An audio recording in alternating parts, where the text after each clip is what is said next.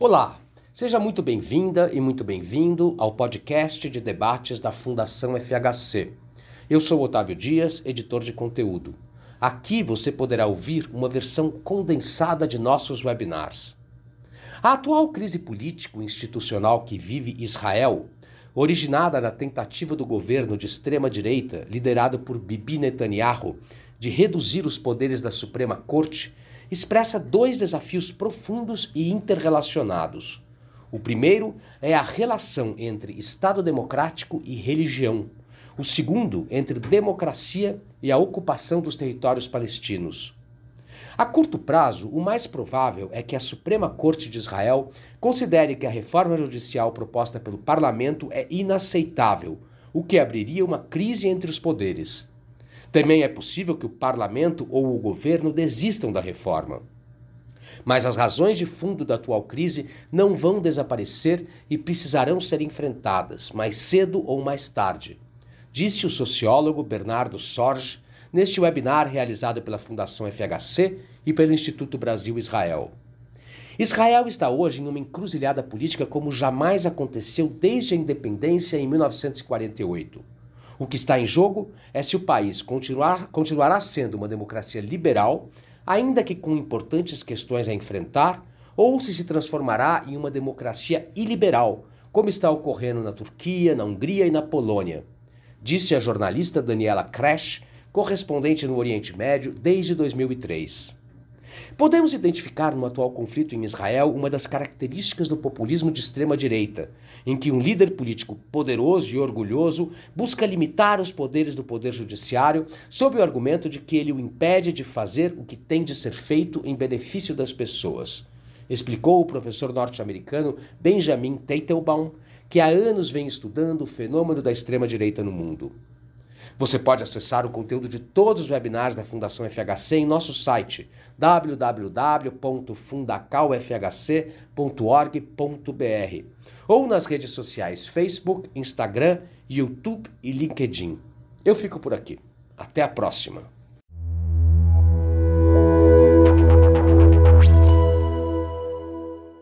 queria dar um, um, grande muito obrigado ao Instituto Brasil-Israel, na pessoa da, da Ruth Goldberg, por essa, por essa parceria.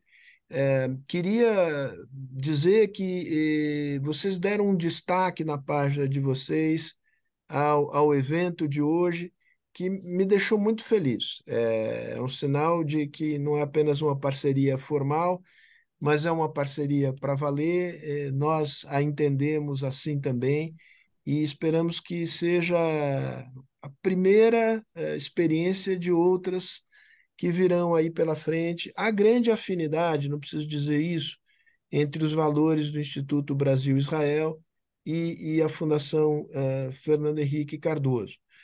Além disso, um dos participantes uh, aqui presentes, que é o Bernardo Sorge, é uma referência é, como intelectual e como pessoa, por que não dizer, tanto para uma como para outra instituição. Então, há, há razões de sobra para que a gente faça deste encontro aqui o primeiro de outros é, que virão pela frente. É, estão conosco aqui, além do Bernardo Sorge, que é conhecido, conhecido de todos, a Daniela uh, Crash, que eu conheci na telinha da Globo News, salvo engano, fazendo uh, reportagens uh, sobre o Oriente Médio, em particular sobre, sobre Israel, e que eu voltei a ver agora no Expresso Israel, que é um, vou chamar de um programa, né, porque é uma série, são, são vídeos que têm, têm uma certa periodicidade, muito bem feitos, pelo Instituto Brasil-Israel. Mais uma vez, eu queria uh, me referir ao Instituto elogiosamente, porque eu fui olhar o site desta vez com atenção. Parabéns pelo trabalho, está muito bem feito. É, e acho que a Daniela é, é um dos, dos, pontos de destaque, mas certamente não, não é o único. Uh, queria agradecer também a presença do Benjamin Tattelbaum. Uh, Benjamin, you were here, uh, here, so to speak, virtually speaking during the pandemic. Um, we hosted one of your talks. It was a very interesting one. Benjamin publicou, é conhecido do público brasileiro, sobretudo pelo seu livro A Guerra pela Eternidade, o retorno ao tradicionalismo e a ascensão da extrema-direita populista, publicado pela editora da Unicamp em 2020. Eh, é um livro que vale a pena ler, é um livro inteligente, é um livro muito bem escrito, e, e é um livro, a thought-provoking book. Uh, então, Benjamin, uh, mais uma vez, obrigado pela presença e, e parabéns pelo livro. Muito bem, uh, acho que eu já disse aqui o suficiente para dar o pontapé inicial e, com muito prazer, eu queria passar a bola para a Ruth, para que a Ruth fizesse uma também uma apresentação inicial em nome do Instituto Brasil-Israel. Ruth, a palavra é sua.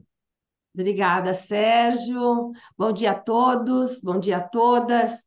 É com muito entusiasmo que eu dou as boas-vindas a cada um de vocês neste nosso encontro.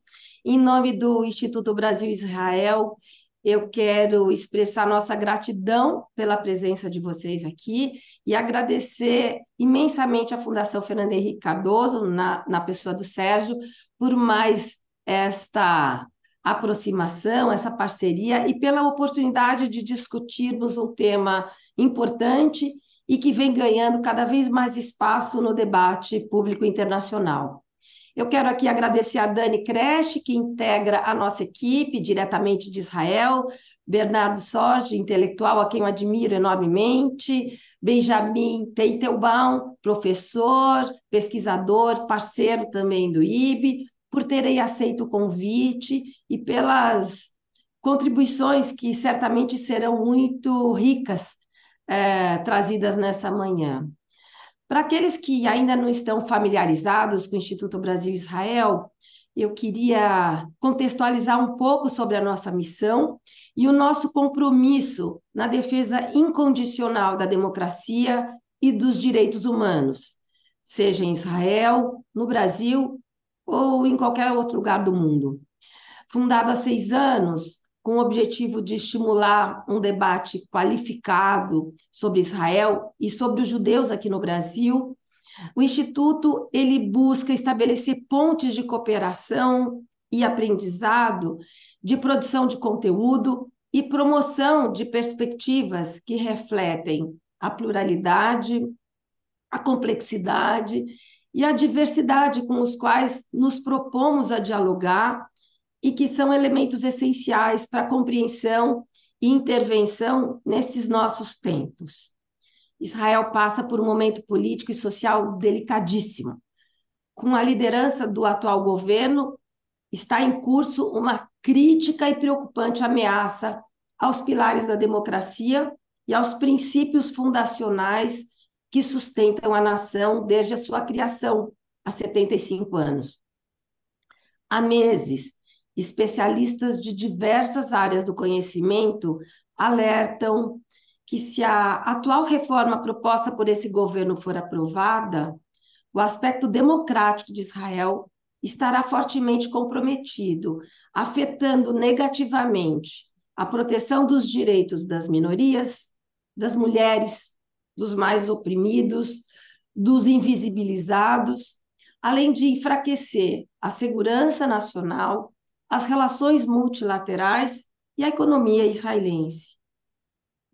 Na condição de judeus da diáspora, o impacto desses acontecimentos também se projeta sobre nós.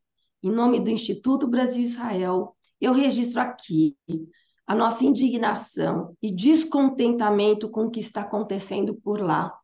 E eu me solidarizo com a sociedade civil israelense, que há nove meses vem dando demonstrações da sua pujança, da sua força, determinação e resiliência, no alerta para que Israel possa retomar o seu desenvolvimento pleno nas bases fundacionais do Estado e dos valores judaicos.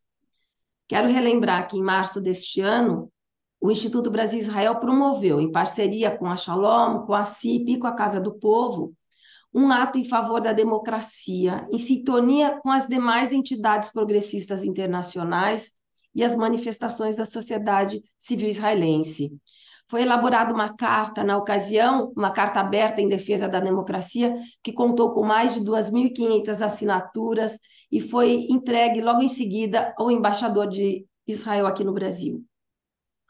Esse evento que agora abrimos é mais uma oportunidade de nos manifestarmos na promoção desse diálogo, do entendimento e da colaboração, tanto em Israel quanto no Brasil. A manutenção dos valores democráticos em meio a ambientes políticos hiperpolarizados é uma tarefa árdua, mas que mostra-se cada vez mais necessária e nos chama, nos conclama a atuar. Quero aproveitar a oportunidade para convidá-los a seguir as nossas redes. Estamos presentes no Instagram, no X, no TikTok, Facebook, YouTube e a participar dos nossos eventos. Como o Sérgio já anunciou, ele elogiou, inclusive, uma das nossas atividades, então quero convidá-los a também terem o privilégio e o prazer de usufruir e de nos dar seus feedbacks.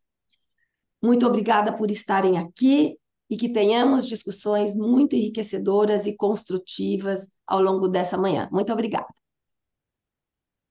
Muito bem, Ruth. Enfim, se eu pudesse aqui, eu subscreveria ah, tudo que foi dito por você aqui e, e, e, muito bem dito nesse, nesse início da nossa conversa. Eu vou pedir um minutinho da paciência de vocês para mostrar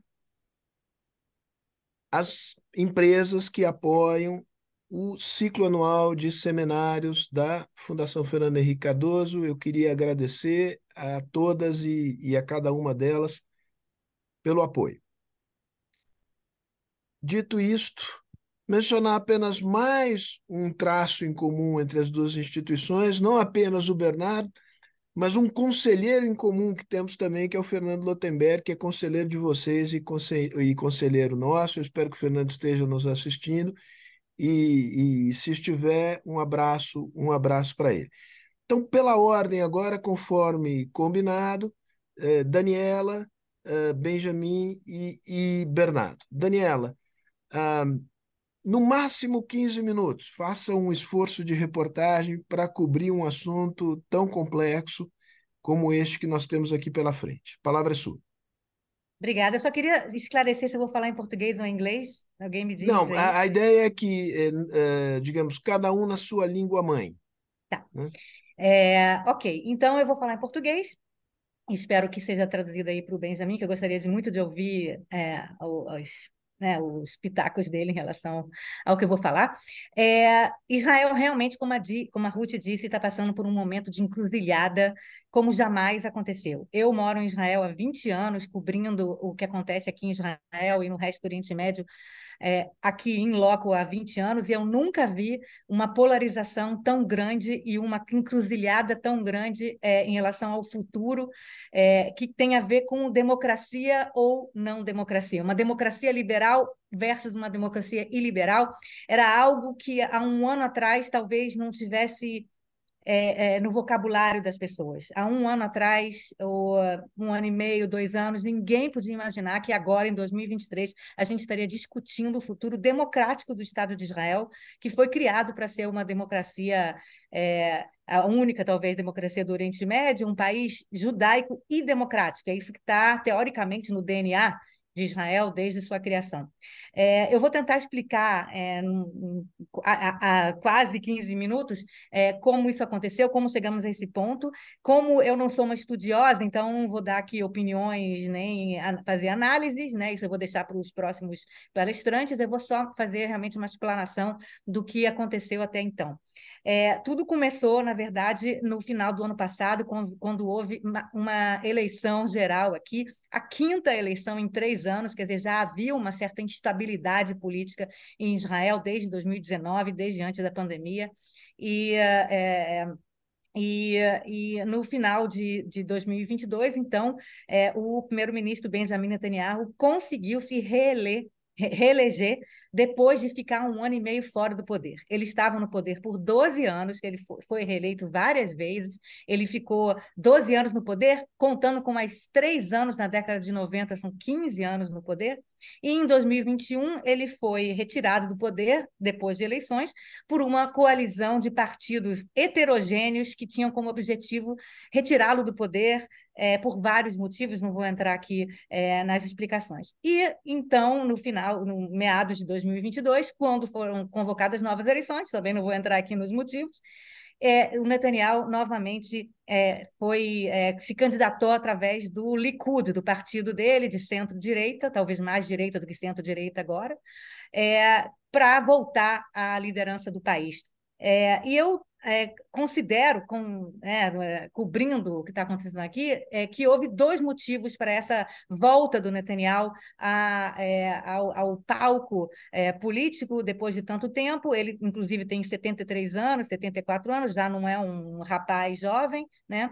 É, o primeiro realmente foi uma certa vontade, uma certa ânsia de fazer um comeback político depois de ter sido retirado pela coalizão anti-Netanyahu, né? a gente chama de coalizão anti-Bibi que teve aqui em Israel, porque por, por uma questão de talvez ego, uma questão talvez de é, é, tentar deixar um legado político e também por uma certa visão é, dele de que ele é o pai da nação, de que ele é se, se, confunde com a nação. Eu acho que isso tem muito a ver com os estudos, os estudos, os estudos do Benjamin sobre líderes né, que, é, é, enfim, tentam é, mudar, né, fazer um câmbio na democracia de seus países.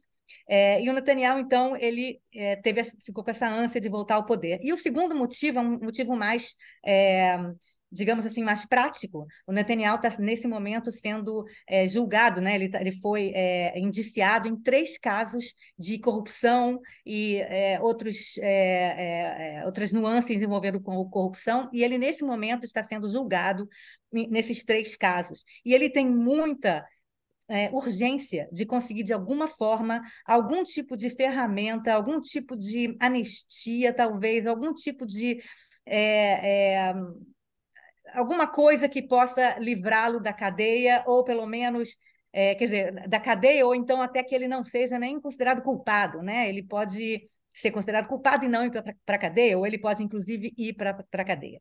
Então, ele está correndo contra o tempo por causa dessas, é, é, dessas, desses indiciamentos que ele está sendo julgado nesse momento. Então, por causa disso, ele quis muito voltar ao poder e ele costurou uma, é, uma coalizão é, de extrema direita para voltar ao poder. Por que, que ele costurou? Porque ele é um cara de extrema direita e é, é, acredita em tudo que a extrema direita israelense é, diz ou faz. Não sei, ninguém sabe exatamente o que passa na cabeça dele, mas provavelmente a explicação maior é que todo o resto do, da, do, do, é, do dos, dos partidos políticos de Israel não querem mais é, se, fazer coalizão com o Netanyahu. Tá? É, é, todos os partidos políticos de Israel, inclusive partidos mais à esquerda, sem contar os partidos árabes, tá? mas também alguns deles, também alguns deles consideraram, em um certo momento, fazer coalizão é, num, num, num governo do Netanyahu, todos os partidos, de, em certo momento, já entraram na coalizão, em coalizões anteriores com o Netanyahu. E todos eles se decepcionaram, com o que eles consideram uma certa é, é, é, invisibilidade deles nas coalizões, nas decisões do governo. Quer dizer, eles entraram na coalizão com Netanyahu, Netanyahu prometeu a eles influência, prometeu a eles mundos e fundos, ou prometeu a eles, inclusive, no caso do, é, do parlamentar Benny Gantz, prometeu a ele, inclusive, que seria primeiro-ministro é, em, em, rotação com ele, né? E em nenhuma dessas desses casos, é, os, esses, esses é, parceiros foram levados em consideração e todos eles foram saindo de coalizões com Netanyahu, dizendo que nunca mais iriam se unir ao Netanyahu como líder de coalizão. Tá?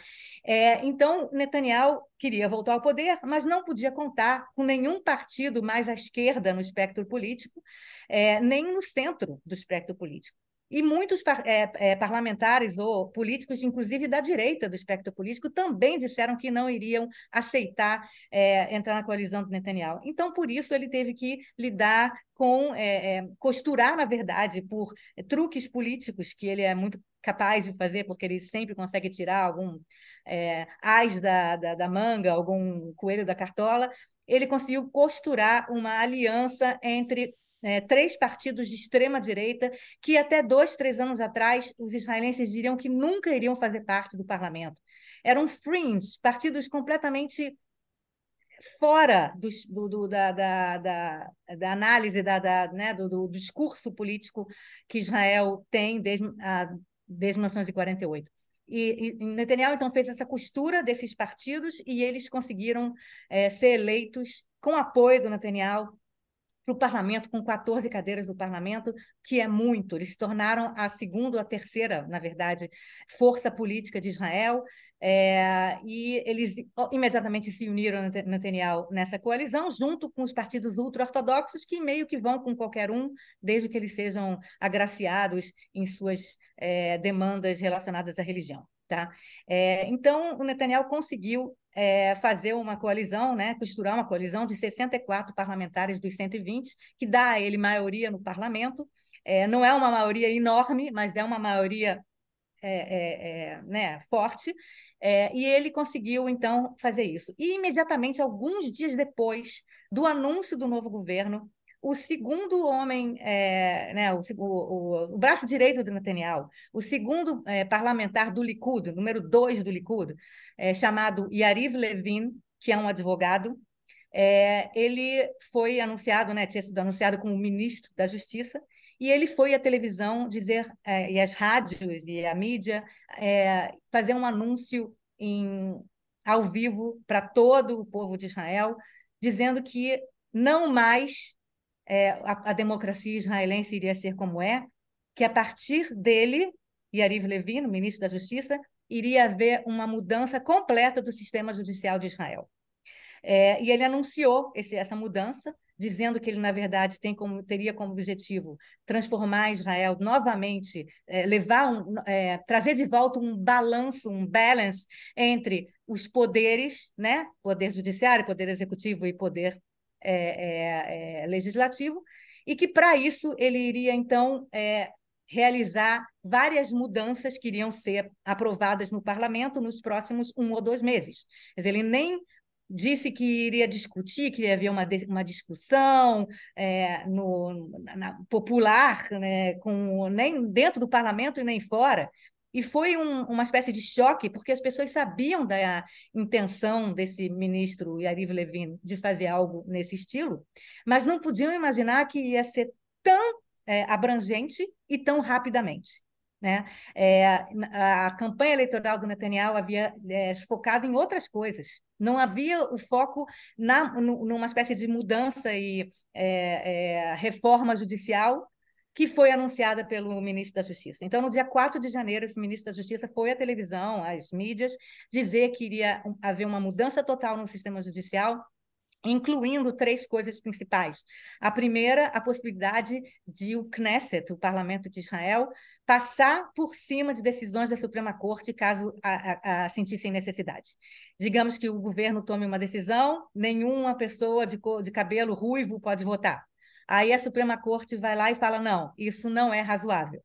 E aí o governo, então, teria o Knesset, né, no Knesset, no parlamento, o governo teria a possibilidade de fazer uma votação é, é, ignorando a decisão da Suprema Corte e indo adiante com a sua decisão mesmo assim. Quer dizer, seria, na verdade, uma espécie de anulação de decisões da Suprema Corte. A segunda coisa seria uma mudança total no comitê é, que indica é, juízes, tá? não só juízes da Suprema Corte, mas juízes de todos os, é, de todos os levels né, do, do, governo. Tá? Então, é, hoje em dia, existe um comitê, porque Israel tem uma democracia parlamentarista de coalizão, em que os poderes legislativo e executivo meio que se misturam, porque o, o governo está no parlamento e tem maioria no parlamento, no, no, na, no legislativo, e o governo é o executivo. Então, o único peso e contrapeso real que a governo, a, democracia israelense tem é a Suprema Corte, né?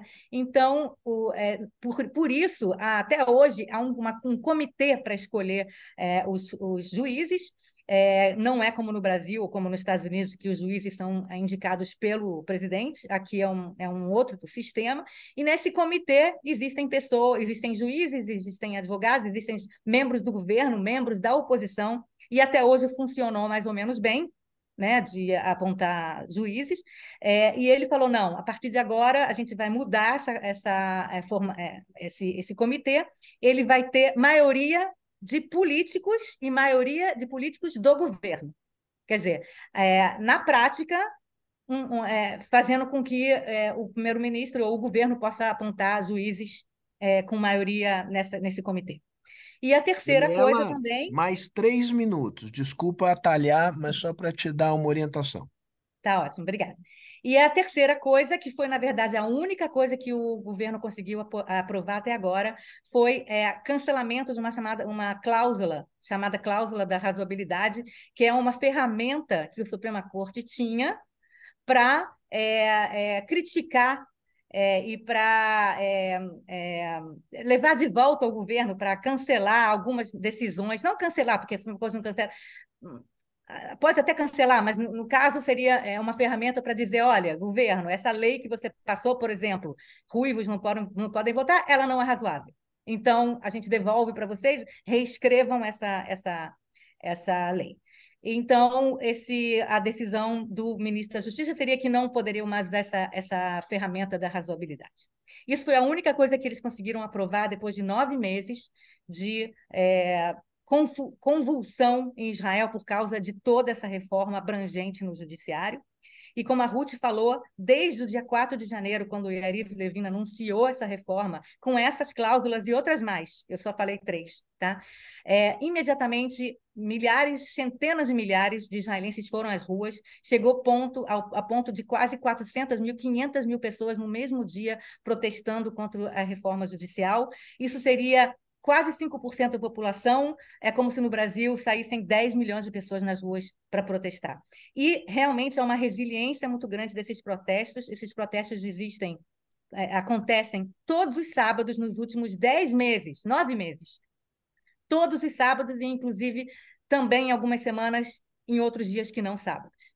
Portanto, a gente está num momento em que existe aí uma polarização muito grande entre pessoas que são a favor é, é, com, contra essa, é, essa reforma do governo e contra esse governo, e pessoas que é, são a favor desse governo e também a favor dessa reforma, apesar de, na minha opinião, não saberem exatamente o que, que ela realmente diz. É, e Israel realmente passa por um momento de encruzilhada, porque essa reforma, como a Ruth falou, ela influencia na economia, no, no, no, na questão militar de Israel, é, influencia no ethos israelense, influencia inclusive internamente na, no orgulho de muitos israelenses em ser israelense, em, em morar num país democrático e judaico, e então é, considera-se que nesse momento Israel está numa encruzilhada em que ela vai por um, um, um, um caminho que é, é, talvez da Hungria, da Polônia, de outros países com uma democracia iliberal, ou vai se manter um país democrático e judaico ao mesmo tempo. É isso. Daniela, ótima exposição, pontual, uh, deixou um gancho aí ao término, né? Que é, digamos, olhar, bom, qual é, o, o qual é a dinâmica daqui para frente, mas a gente volta a tratar desse tema no curso do, do debate. Uh, agora, Benjamin, uh, the floor is yours for 15 minutes. Yes. Um, that was wonderful. Uh, thank you, Daniela, for that for that presentation. Um, early in in your remarks, uh, you characterized the current government in Israel uh, as as extreme right or far right. I, for, I, forget exactly the terminology that you use, but this is um, first not uncommon. Uh, I think these days to hear, and and two, I think it's justified. And in my remarks today, I hope to give you uh, some extra um, tools, I think, to understand where this particular administration in Israel fits in the grander scheme of things. Um, as as uh, our hosts here at EB um, and at the foundation uh, noted, I'm not necessarily a scholar of Israel. I'm a scholar of the far right, um, of the radical right, and that's uh, my entry point into this particular uh, into this particular case study. Um, and as you look at the far right as it has existed in the post World War II world, I think that you can, despite all the differences you see in in in, in different geographical regions, I think that we can generalize a bit uh, about some common features, or at least give you a map. Um, and with that in mind, I would like to briefly show a quick slide. I know uh, that this is uh, with English terms um, here, but this uh, could hopefully give give us some orientation. So there are um, two two ways I'd like to suggest that you can think about the global far right right now. Here's here's the first way. It is to see a three part map of the far right. Um, we could discuss the far right and map it based on the ideologies of the people involved. And, and let me suggest that we do that uh, to begin with. Uh, a three part map, I think, would leave us with one at the top revolutionaries. Um, you would have, uh, second, populists. And finally, you would have anti modernists as a third category. Um, to distinguish them in terms of their methodology, these three would, would be to point out these three approaches. To note that the first was based on a politics and a method of revolution. That is to say, violent, coercive overthrow of a current order or government. The populists work through democracy and that anti modernist category I mentioned at the end, they work through something called metapolitics. I will get back to that in a moment. Now, um, the types of political actors who typically need a vision of revolution in order to uh, to justify their existence, those tend to be groups with the most radical and divergent agendas that you could imagine in in contemporary politics. Uh, so that is outspoken racists, neo Nazis, um, those who would hold contempt for a uh, for democracy, for pluralism, for freedom, for equality, for all of the pillars that underlie democratic society, and who think that the only way to deal with things is through a violent rupture, a violent breaking with the past. Um, so the methodology here tells us something about the ideology behind uh, the people as well.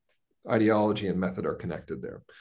Um, populism. Um, populists typically function through the logic of democracy. That is to say, they are majoritarian.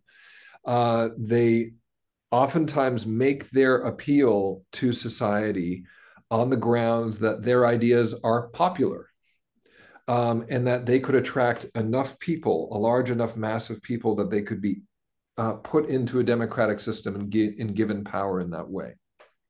So that's uh, that's what populists uh, uh, have have to say about democracy. Now, attendant to that, in in part in partnership with that, um, we can also observe that most populists do not have agendas that are so so outside of the mainstream, so extreme that they would never be popular, that they would be threatening to too large a, portion of society in order to it, so threatening to to uh, society that they could never gain popularity and and thereby any political power. So populists tend to be more um, more moderate. That's another way of saying that populists tend to uh, tend to embrace pieces of democratic thought, what we in my part of the world would call liberal democratic thought. Um, that that's could be majority rule. It could be rule of law. Um, some of some of those pillars, some freedom of speech. Sometimes it can be secularism. Uh, sometimes it can be rallying behind democracy opposite non-democratic others. Uh, and um, uh, and and this, of course, the, the populist wing of, of the international far right has been the most productive uh, and the most energized in these recent decades. Now, aside, alongside that, we have a third category, and this is populated by those who um, who intellectually reject democracy, modernity, secularism, equality, egalitarianism, um, but typically don't think that revolution is the right way to go about things. Don't think that they would change anything or be successful through through violent conflict with society, um, and they instead commit themselves to spreading ideas, uh, to attempting to build a foundation um, of intellectual and cultural sympathy for an anti-modernist, anti-democratic vision of the world that later on could be the foundation for political action if it's revolutionary or democratic. Um, but methodologically, uh, this this other this other category has has the radicalism of uh, of a revolutionary, but um, has a different analysis of the situation facing it. Um, so if I and and there's there's a lot I could add about this, but this is to give you uh, give you a sort of map of of where I see things internationally in the global far right. Um, that we have a, a, sort of continuum. Translator, I hope I hope that that word makes sense. A continuum, a scale, um, in three parts, moving moving from violence to democracy to another category, uh, moving from extreme idealistic radicalism to compromise and pragmatism versus some sort of, of other category of, of removal. Um, and uh, of course, these uh, there, there's a lot of bleeding in between these categories. You have figures, you have actors um, who work through democracy, who maybe gain democratic power, um, but they do so with visions of violent overthrow of democracy. Um, and they do so hoping to use a position within democracy to eventually undermine de- democracy. Um, I'm speaking to an audience of Brazilians who have uh, a lot of experience, I think, seeing those two categories mix and seeing actors uh, in this gray space in between revolution and democracy, of course. Um, but you might see that elsewhere. You might see someone come into power through democracy, through popular sympathy, uh, and and decide that uh, other aspects of democracy, other than just voting in elections, um, if it is power sharing with the judiciary, if it is freedom of speech, if it is an independent press, that all of those other pieces of democracy actually can be eradicated, and you might do that through democratic means then yes, are you democratic? Well, in some sense, but but not really, not in the sense that most of us mean it. And again, in in the English speaking world, we have the phrase liberal democracy to uh, to highlight that. Uh, Daniela was was anticipating some of that, some of those distinctions in referring to Hungary. So this is one way to look uh, to kind of map map what's going on uh, in the far right. Here's a second I'd like to suggest to you. Um, Translator, can you translate these terms? Source, fonte, mediation, people. Whether you look at a populist, uh, right wing populist, a revolutionary, um, a, uh, a far right intellectual, even, and this is my current research right now, even if you start to look at the libertarian anti government tax, uh, anti tax technology elites of the world, who are, who are some of whom are leaning very, very much in the far right. There's a similar analysis of our society uh, and what is what has gone wrong with it. Um, there's a particular belief that there is a source, this fonte, um, something that makes us who we are. If it's our identity, if it's religion, um, if it is our experiences, our actual observations of the world around us. Um, something that uh, that is core to our being, core to our identity, core to our dignity, and that there is some element, some agent of mediation blocking the people from that source. uh, whatever that truth is, if it is religious truth, if it is being true to their identity, if it is uh, the ability to describe the world in the way that they want to describe it. And, and, again, I'm speaking from the perspective of people who are sympathetic to this to this viewpoint. Um, and the analysis is that that some mediating force has come in and blocked that, and it stopped people from that, stopped them from being religious, stopped them from being themselves, stopped them from knowing or being able to speak uh, clearly to each other about what is what is going on, and thus uh, the task of uh, of the politician, uh, the task of the activist is to remove the mediation, remove that mediating element.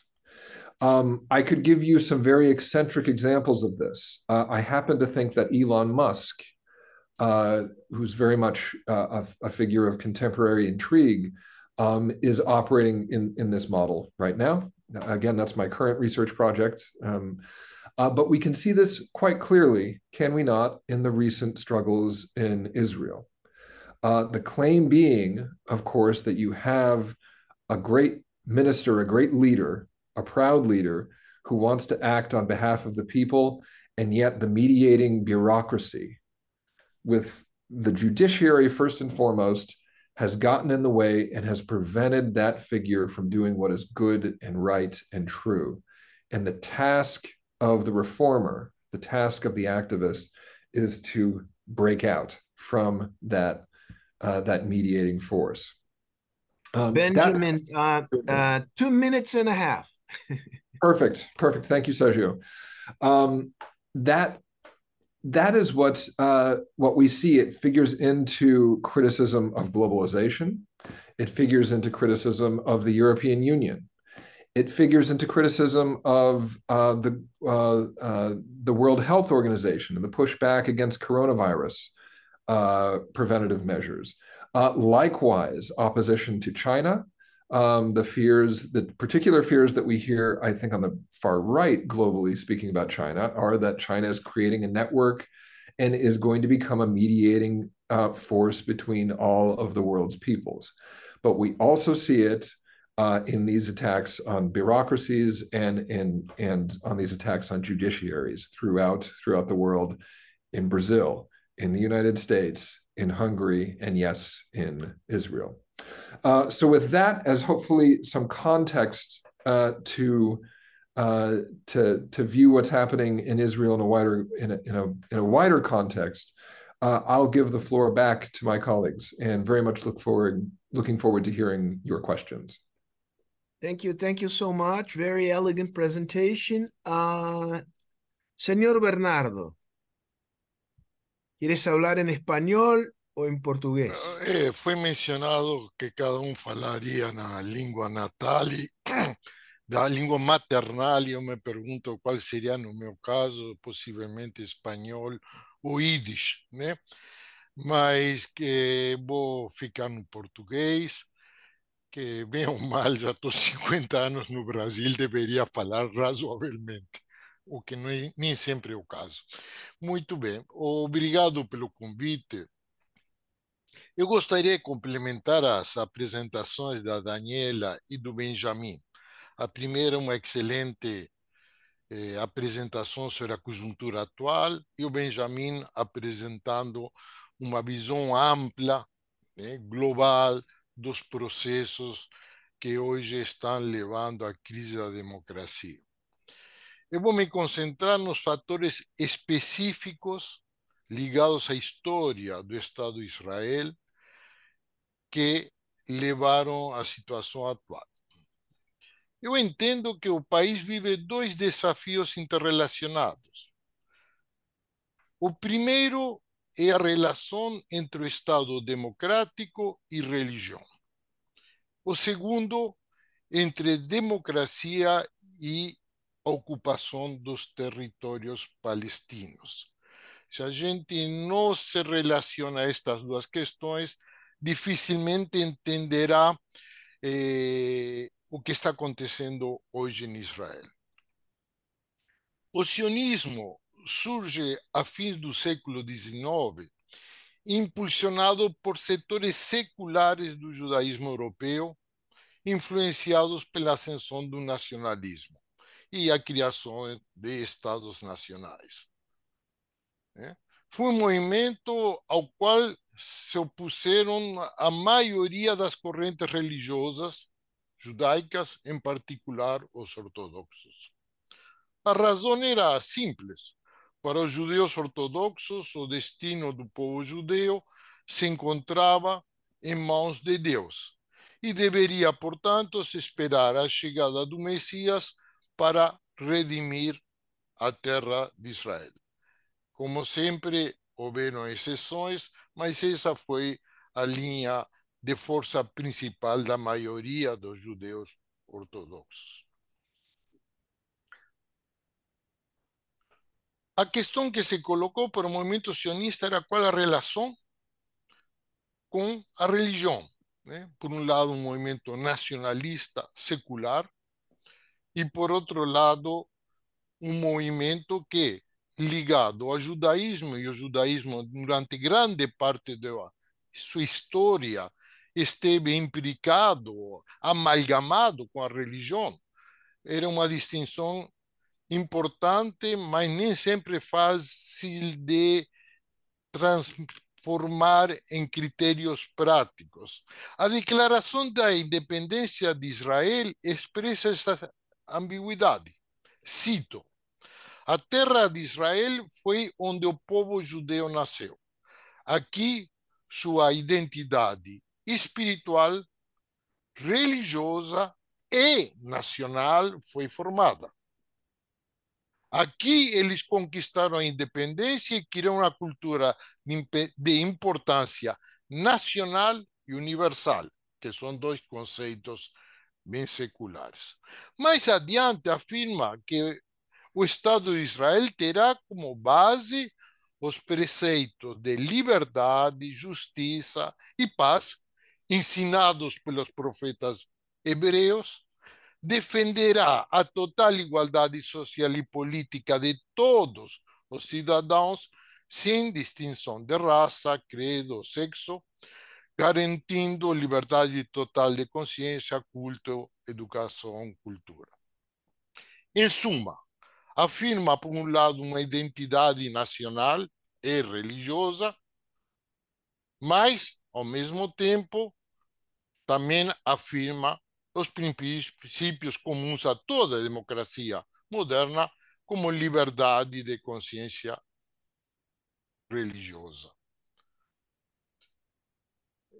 O problema é abstrato, todos os países do mundo, de alguma forma, tiveram que lidar com o fato de terem raízes religiosas, em alguma medida, que foram secularizadas. Acontece que, no caso de Israel, eh, a procura de harmonizar ou de conviver com as contradições se mostrou particularmente tortuosa. Né? E a questão que se coloca, por que eu vou mencionar, né? não, não se trata aqui de uma aula de história, mas eu vou mencionar alguns fatores. Né?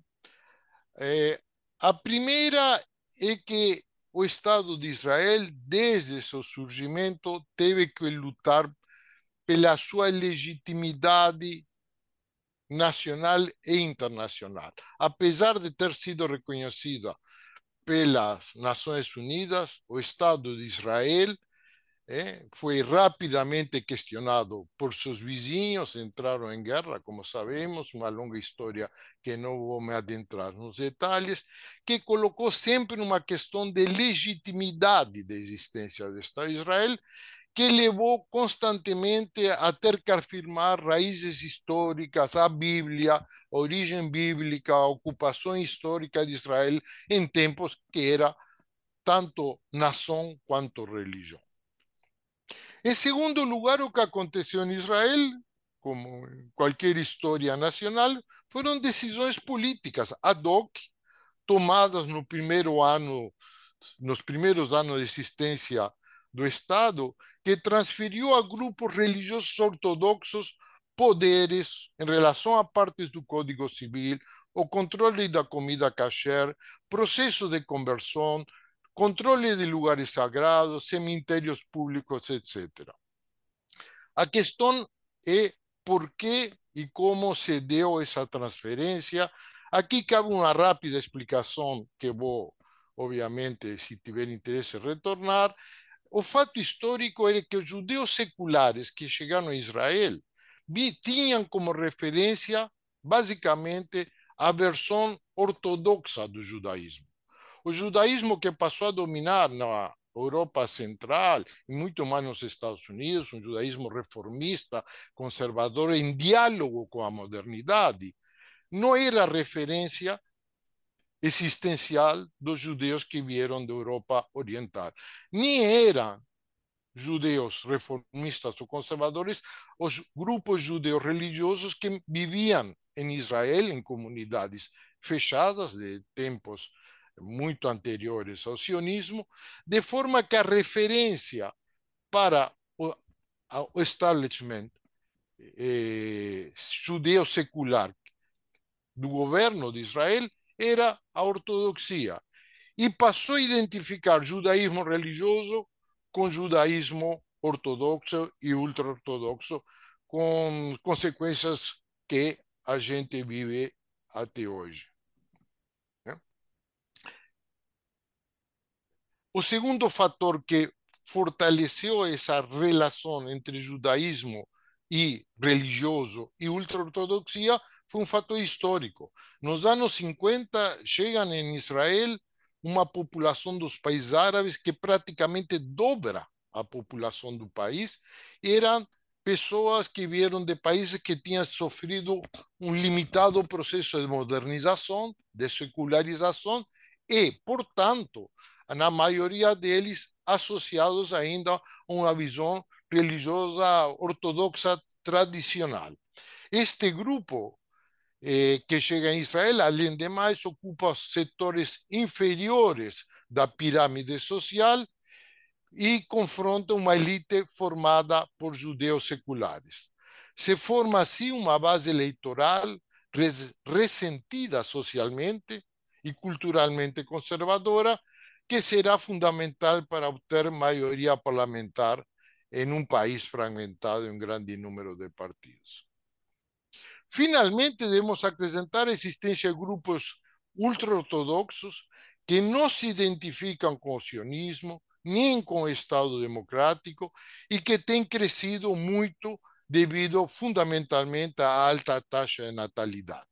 Um grupo que não participa eh, do serviço das Forças Armadas, eh, se recusam a incluir disciplinas seculares, matemática, inglês, no sistema de ensino e prioriza a dedicação dos estudos religiosos pelos homens, que leva a que eles tenham um baixo ingresso e dependam dos auxílios do Estado. Mas, embora não reconheçam o sionismo nem as instituições democráticas convivem com elas, se organizam em partidos políticos e negociam seus votos em alianças governamentais.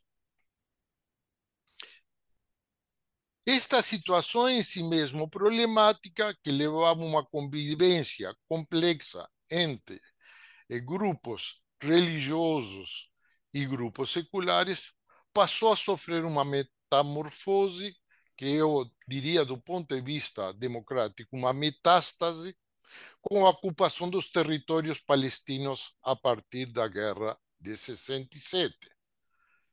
Se a postura do governo de Israel tivesse sido a de manter a ocupação em vistas a uma negociação futura, a decisão teria sido questionável do ponto de vista do direito internacional mas não teria tido maiores consequências internas. Acontece que logo depois da guerra, os diversos governos, todos eles, começaram a apoiar a formação de colônias nos territórios ocupados. A colonização foi a ponta de lança de grupos nacionalistas extremistas, seculares, e levou à expansão de grupos religiosos praticamente inexistentes, né? que participaram ativamente na colonização dos territórios, a maioria deles com uma leitura messiânica do sionismo. Ainda que o sionismo é visto como um movimento secular, ele seria o anunciador dos tempos messiânicos. Hoje tem mais de meio milhão de colonos na Cisjordânia, além dos 200 mil que vivem em Jerusalém Oriental. E lembremos que a população judia de Israel está em torno dos 7 milhões. Bernardo, três minutos, pero com muito respeito. Sim, mas eu paro quando você mandar. Até recentemente, a convivência entre judeus e seculares, ainda que tensa, mantinha um equilíbrio precário, de alguma forma assegurada pela Suprema Corte de Justiça. O ataque ao sistema judiciário soou alarme dos judeus seculares. Se trata, em geral, de grupos, nem sempre, mas a maioria, grupos de classe média, com mais alto nível educacional, ressentidos com a postura dos ultra-ortodoxos, não participar das Forças Armadas, depender dos recursos do Estado e preocupados com o peso demográfico crescente destes grupos. É? É, a Daniela já sintetizou rapidamente, eu voltarei só para mencionar que os acontecimentos deste praticamente um ano, temos manifestações onde milhares de pessoas saem na rua. Eu gostaria de mencionar, inclusive politicamente relevante para nosso país, que se trata de um movimento ao margem dos partidos políticos. Os partidos políticos embarcaram, foi organizado por pessoas da sociedade civil, nem sempre sociedade civil organizada, né? era a sociedade civil desorganizada que se organizou né, que retomaram a bandeira de Israel que tinha sido apropriada pelos grupos de extrema direita né, e passaram a dizer não, este é o símbolo nosso e um fato inédito que vale a pena mencionar, centenas, mais de mil eh, eh, reservistas do exército em Israel se fazem eh, se mantém até os 45 anos, acho, quase um mês de serviço militar. Reservistas, que incluem aviadores, oficiais de inteligência, disseram que se recusam a participar do, do serviço de reserva se a reforma passar. E lembrar que a maioria dos chefes das Forças Armadas, dos serviços de inteligência, os antigos chefes, participam ativamente como oradores nas manifestações contra o golpe do judiciário, no judiciário. Eu, eu vou sendo tendo que ir cortando, eu só vou lhe dizer que é difícil saber o que vai acontecer.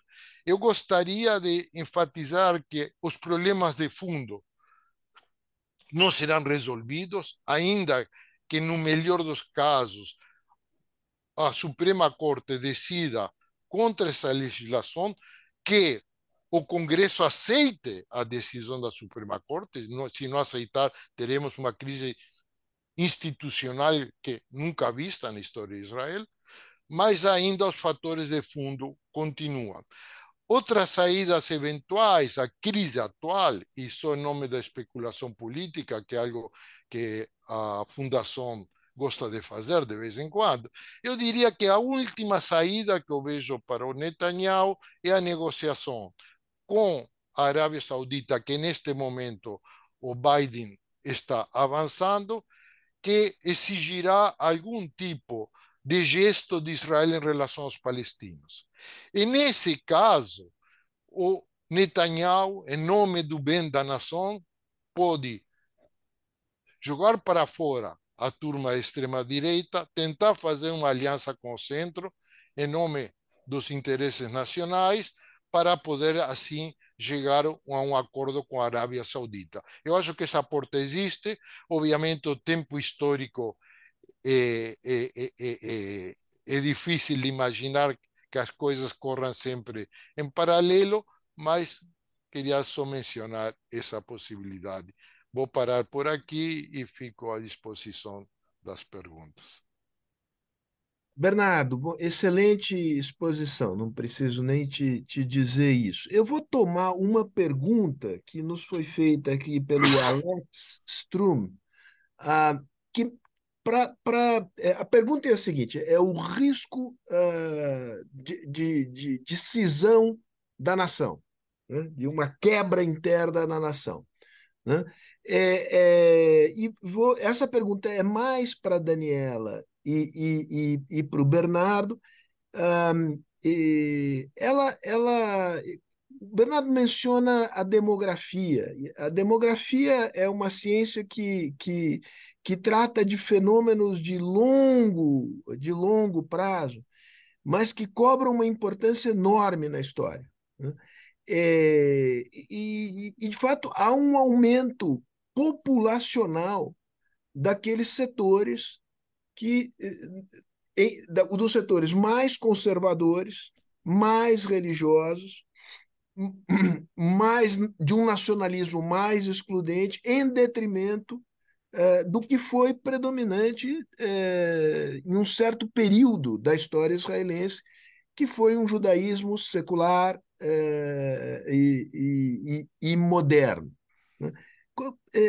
Então, tendo em vista esses processos, ah, qual é o risco da nação quebrar, quebrar por dentro? Né? É, é, muitos dos judeus é, seculares é, é, podem deixar Israel. Né? Pode haver um esvaziamento é, adicional desse grupo populacional a depender do desenrolar da luta política em torno da reforma do judiciário. Para o Benjamin, é, me ocorre perguntar o seguinte, Benjamin: é, há uma relação ambígua da extrema-direita é, com, com Israel, com os judeus e com o judaísmo. É, por um lado, existe uma valorização do judaísmo como uma tradição ocidental uh, que encontra, digamos, semelhanças com o cristianismo, se assenta em um conjunto de valores que não discrepa é, do, do, do, do, cristianismo. Por outro lado, há um, um óbvio componente antissemita na extrema-direita, que, que tem uma larguíssima tradição histórica e que é, aparece é, na, no fenômeno contemporâneo da extrema-direita.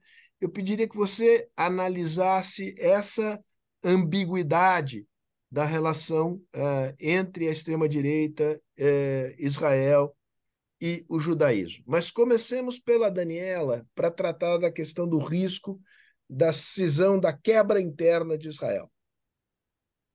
É interessante porque enquanto o Bernardo estava falando, eu estava lembrando muito do, do filme Um Violinista no Telhado, né? que é um filme uma história muito, muito importante, muito interessante, é, relacionada à secularização né, dos judeus é, é, na Rússia, na Ucrânia, né? e que depois virou filme, virou tal. E a ideia de que Israel foi criado é, num momento em que os é, pais fundadores do país estavam pensando é, na sobrevivência física do, do, país mesmo, né, na sobrevivência do país, e, e resolveram deixar para lá essa história de, de é, vamos, vamos criar aqui um país. Como é que vai ser esse país? Não, não. Todo mundo vem, a gente fica no telhado como um violinista e a gente tem, tem, tem ultra-ortodoxo, tem secular, cada um faz um pouquinho, ninguém enche o saco de ninguém, ninguém reclama com ninguém, e a gente vai empurrando isso com a barriga. Essa foi a ideia, mais ou menos, do David Ben-Gurion, do primeiro primeiro-ministro, que foi uma, uma, uma, uma, na verdade, uma, uma vontade de, é, é, de varrer para debaixo do tapete todas essas ambiguidades, esses dilemas, essas diferenças entre os próprios imigrantes que chegaram no país a partir de 1948. E, na verdade, ele, o Ben Gurion conseguiu que isso ficasse um pouco em morno, em, em banho-maria durante 75 anos. Existe uma divisão interna, existiu uma divisão interna é, muito grande também na década de 90. A gente teve um primeiro-ministro que foi assassinado por causa de uma divisão interna entre extrema-direita e, e, e, a esquerda, que queria fazer acordo de paz com os palestinos, e a extrema-direita, que era contra esse acordo de paz. Então, já houve um, é, uma, um momento em que o, a, a, esse, é, essa, essa água em banho-maria fervilhou, né? mas em modo geral, é, houve uma, uma espécie né, de, de empurrar com a barriga esses problemas é, e, e, e, chamar todos de é, volta e meia para uma união. Nós somos todos iguais, nós somos todos judeus, nós somos todos é, irmãos, nós somos todos do mesmo povo.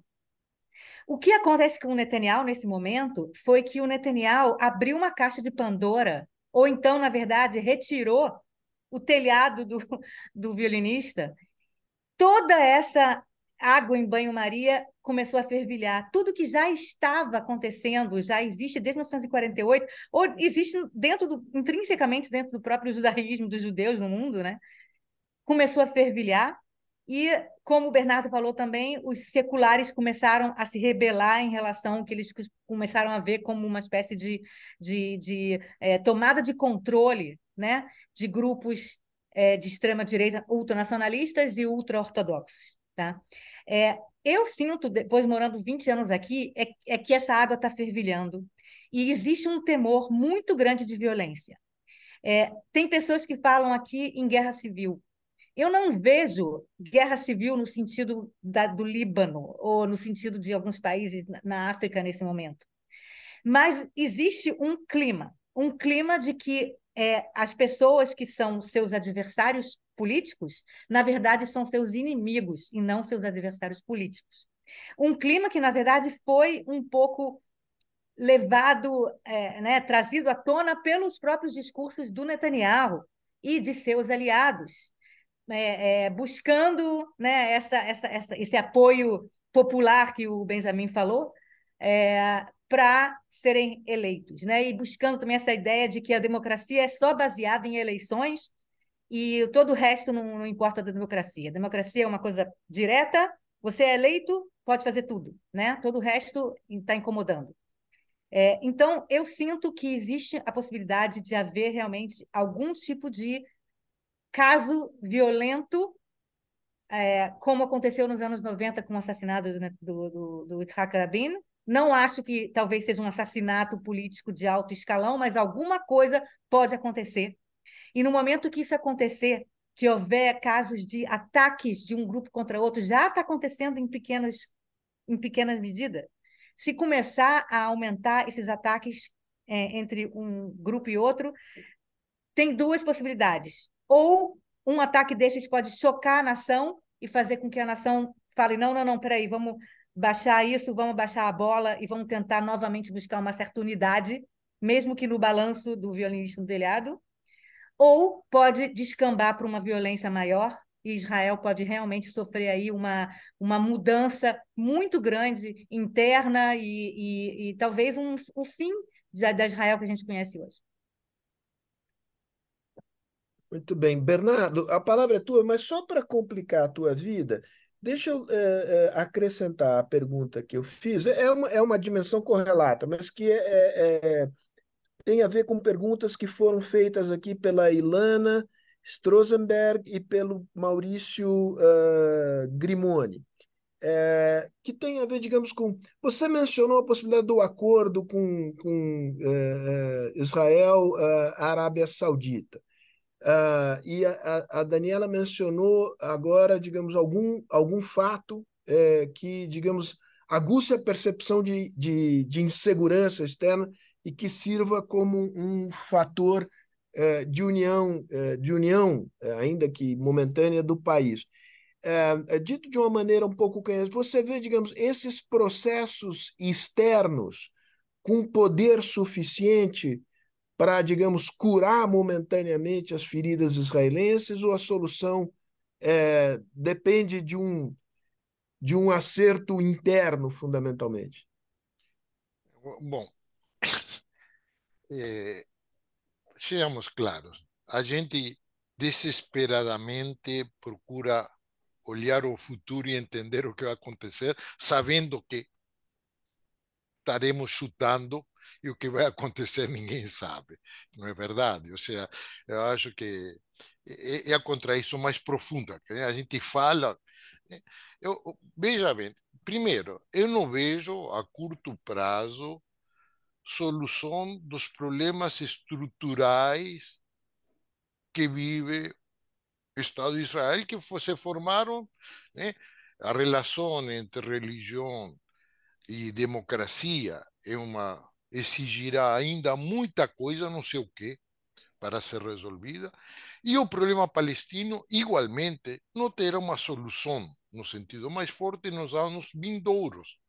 Então, nos próximos anos, aquilo que nos é dado como seres humanos, vislumbrar e não falar bobagem, os problemas estruturais de Israel continuarão presentes. A pergunta é vai empurrar um pouquinho mais para aqui, vai empurrar um pouquinho, vai ter um pouco mais de coesão social ou vai ter mais, né? Porque a crise, né, que foi mencionada eh, do país está aí. Daniela vive isso diariamente, numa, né? é um país que está tensionado. É, só, eu diria, um país muito coeso como Israel pode sofrer tanta tensão. E por que tão coeso? Porque há todo um problema de segurança né, exterior que exige né, uma, e formou também uma coesão. Então, é um país que, por um lado, é coeso e, ao mesmo tempo, profundamente dividido. E são duas forças que coexistem, não é uma ou outra.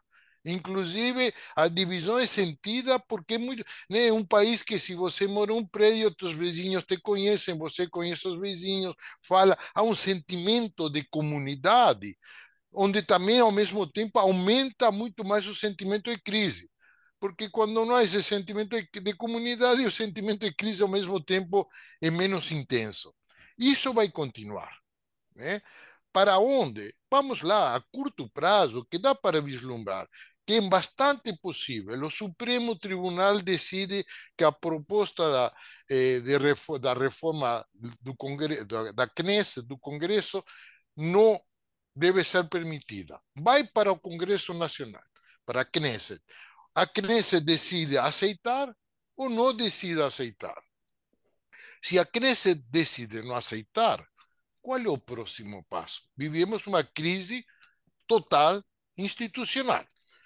Então, que as pessoas vão dizer? Bom, aí o Netanyahu vai chamar o chefe das Forças Armadas, da polícia, dos serviços secretos, falar: gente, este país vai estar a bordo da guerra civil. O que, que a gente faz? A turma, possivelmente, da segurança, porque Israel é um Estado nacional, como qualquer Estado nacional, as Forças Armadas, a polícia, tem força, né? um fator de poder, por mais que há um exército popular, blá, blá, blá, o poder armado, em última instância, é que, o que sustenta um Estado, inclusive o Estado de Israel. Né? Então, vai se chegar a esse ponto, e que está se chegando indiretamente, os encontros constantes entre Netanyahu com chefes das Forças Armadas, né? Eh, ele demissionou o, ministro da Defesa, teve que aceitar de volta. Israel é excepcional, mas nem tanto é um Estado como qualquer Estado. Né? Então, estamos chegando a limites. Aí tem um limite que pode se dar nas próximas semanas. E o que vai acontecer? Aí é história. Né? Vai ter violência, eventualmente, a Daniela mencionou. Tem gente que pensa que sim. Tem, tem outras viagens mais intelectuais falando, não, a saída de Israel, e já tem várias pessoas dizendo isso, é cantonizar o país reconhecer que em Israel tem vários Israel. Tel Aviv é um cantão secular, Jerusalém passa a ser um cantão religioso. Não estou dizendo que seja realista isso hoje, mas para entender the state of the mind da população, né? o sentimento que não dá muito mais para estar juntos. A que, que vai levar isso? Eu, inclusive, sendo profundamente uma psique judaica, portanto pessimista, etc., eu prefiro não falar o que eu sinto que pode ser, además porque seria irrelevante. Só seria parte da minha neurose normal, o que não resolve. Bernardo, só para lançar, não, não deixar de fora uma pergunta importante que foi feita aqui pelo Carlos Portela. Ah, nesta situação de impasse, atores internacionais, em particular os Estados Unidos, podem ter peso, peso importante, peso pequeno? Eu, eu, eu, é o seguinte, eu, eu, a palavra, obviamente, central aqui é peso. Que peso é o peso? Né? Eu acho que não. Eu acho que sempre se mistificou a import... Óbvio que a importância dos Estados Unidos, em certo momento da história, foi fundamental. Na guerra de 73, se não tivesse sido pela transferência de armas, não sei o que ter, como ter, teria terminado a guerra de Yom Kippur. Eu acho que é um peso limitado. Inclusive, primeiro, porque para Estados Unidos Israel hoje já não é tão prioritário. O problema dos Estados Unidos é a Ásia. O foco deles é a Ásia. Né? Então, não, não, não tá, segundo eles aprenderam que não adianta tentar pressionar, negociar com Israel, que Israel termina fazendo as coisas de um jeito totalmente diferente do que Estados Unidos deseja. São 30 anos de experiência americana, sabendo que não adianta o que negociarem com os governos de Israel, eles vão continuar com a colonização, vão seguir fazendo as coisas do jeito que eles querem. Então, eu diria, ó, tem peso? Tem. É peso decisivo? Não o decisivo em Israel, nem as, também não nos nem muito menos as diásporas judaicas. Né? Tem peso? Tem. Decisivo? Certamente não. Né? Não nos iludamos sobre isso. O que acontecerá em Israel vai depender fundamentalmente a médio e longo prazo, as pequenas conjunturas mudam, entre a Arábia Saudita, sai, aí tem né, o, o, o elemento geopolítico importante para Israel mas de, o, o processo histórico interno. Muy bien.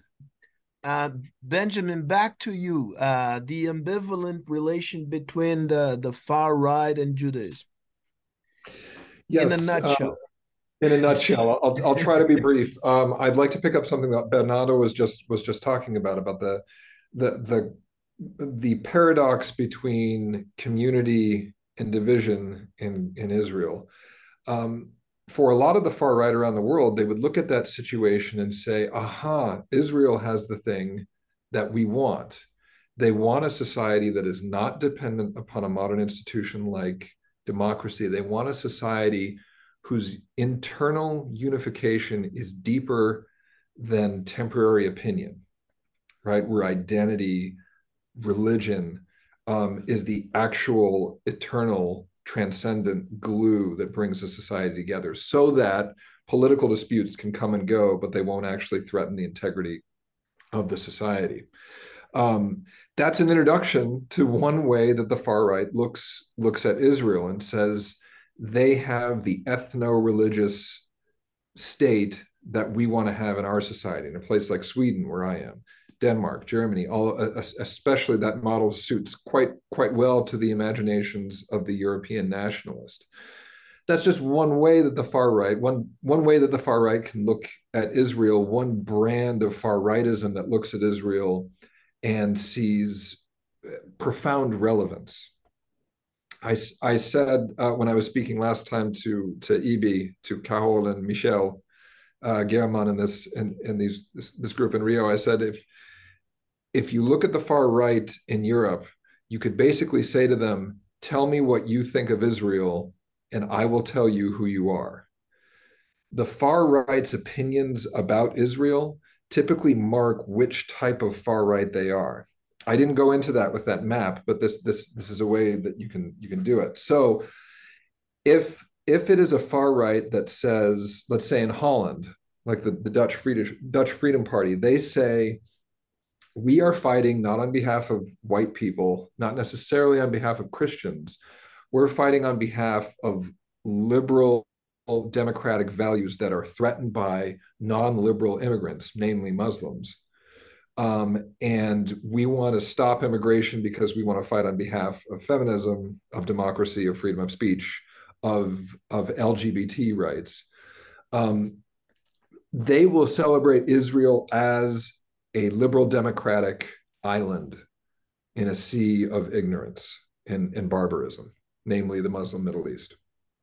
Um, you have on on the other end this uh, an ethno pluralist uh, idea that's very popular in in the more intellectual anti anti modernist groups that says we need to we need to get past modernity we need to get past democracy um, thin identity based on based on political values we need real depth um, and and Israel is great because they show this ethno, ethno state that's one way to look at it. Finally, there is there is the the outspoken neo-Nazi side of the far right that that has hatred of of Jews as its really its signature piece, um, and who hold Jews as being responsible for for everything. Typically, the state of Israel isn't that prominent in their imaginaries, in their imaginations, I should say. Typically, the state of Israel is secondary to global Jewry, and it is the internationalism, it's the thwarting of nation states that is more the signature and the problem of Jews for those groups. Um, but it's worth noting, it's worth noting that despite the despite the fact that those really extreme neo Nazis are are much more visible uh, in society, that they gain a lot of attention. I actually don't think that numerically or politically they're they're the ones who hold the future of the far right. It's the other the other variations, and those are both philo-Semitic, pro-Israel um, versions of of the far right. So it, it's it, that's why I think it's a relevant question. Thank you for that, Sergio. Thank you, Benjamin. Uh, I'm afraid we've reached uh, the end. Chegamos ao final dessa nossa dessa nossa conversa uh, aqui. Eu teria ímpetos aqui de de avançar, mas enfim, uh, há limites para tudo. Queria dizer que, Bernardo, a sua referência, autorreferência, a sua psicose pessimista judaica, aqui eh, provocou adesões. O Vitor aderiu imediatamente, o Alex Strum disse não é, isso não é uma coisa tipicamente laica e askenazi e liberal. Quem sabe sefaradis conservadores não têm esse tipo de psicose. Enfim, aí a conversa ficou interessante, mas muito, muito complexa. Eu queria terminar reiterando o, os meus agradecimentos ao Instituto Brasil Israel. Ruth, se você puder voltar à telinha, eu fico ainda mais feliz. Aí eu posso te agradecer e te ver ao mesmo tempo. É, de novo, foi o primeiro, é, gostaria que houvesse muitos outros, é, porque, além de, de, Israel ser importante em si, em si mesmo, né?